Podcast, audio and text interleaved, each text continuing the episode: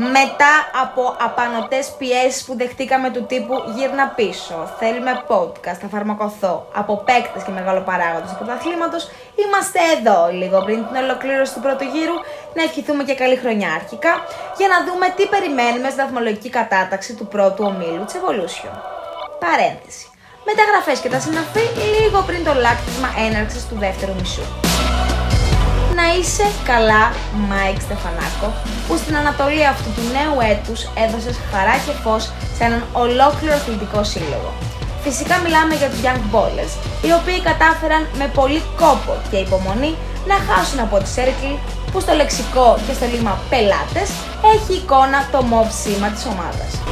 Πρωταθλητές χειμώνα βέβαια τα παιδιά με τα πράσινα των βορείων προαστίων, αλλά αυτή η μαύρη σελίδα δεν θα σβηστεί ποτέ από τα κατάστημα.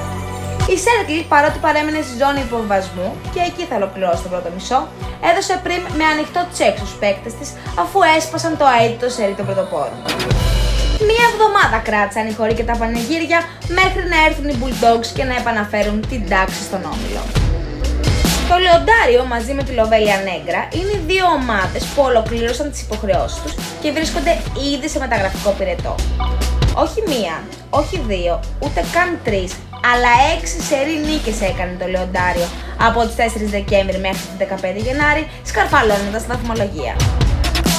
Τελικά ο Αργύρης Κωνσταντιδέλης βρήκε το ελιξίριο που οδηγεί στα ροζ φύλλα. Αλπινιστές και Bulldogs θα δώσουν τη μάχη τους για να ολοκληρώσουν με νίκη τις υποχρεώσεις τους και να διατηρηθούν στα υψηλά στρώματα της βαθμολογίας. Της Νίκο Team της πάει το 2023 και παρότι έχει πολύ δύσκολο έργο απέναντι στους μπόλες, θέλει να τριτώσει το σερινικό της. Raptors και Τσουβάλια, παρόλο που έχουν ίδιο ρεκόρ 6-4, δεν έχουν και την ίδια τύχη στην τελευταία αγωνιστική.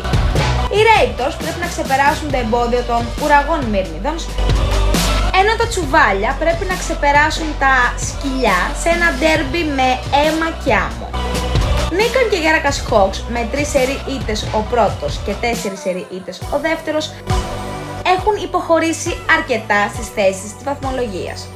Βέβαια, η Νίκαν δεν έχει μπει ακόμα σε μπελάδες και χρειάζεται τη νίκη για να διατηρήσει μια έστω και μικρή απόσταση από τη ζώνη υποβασμού.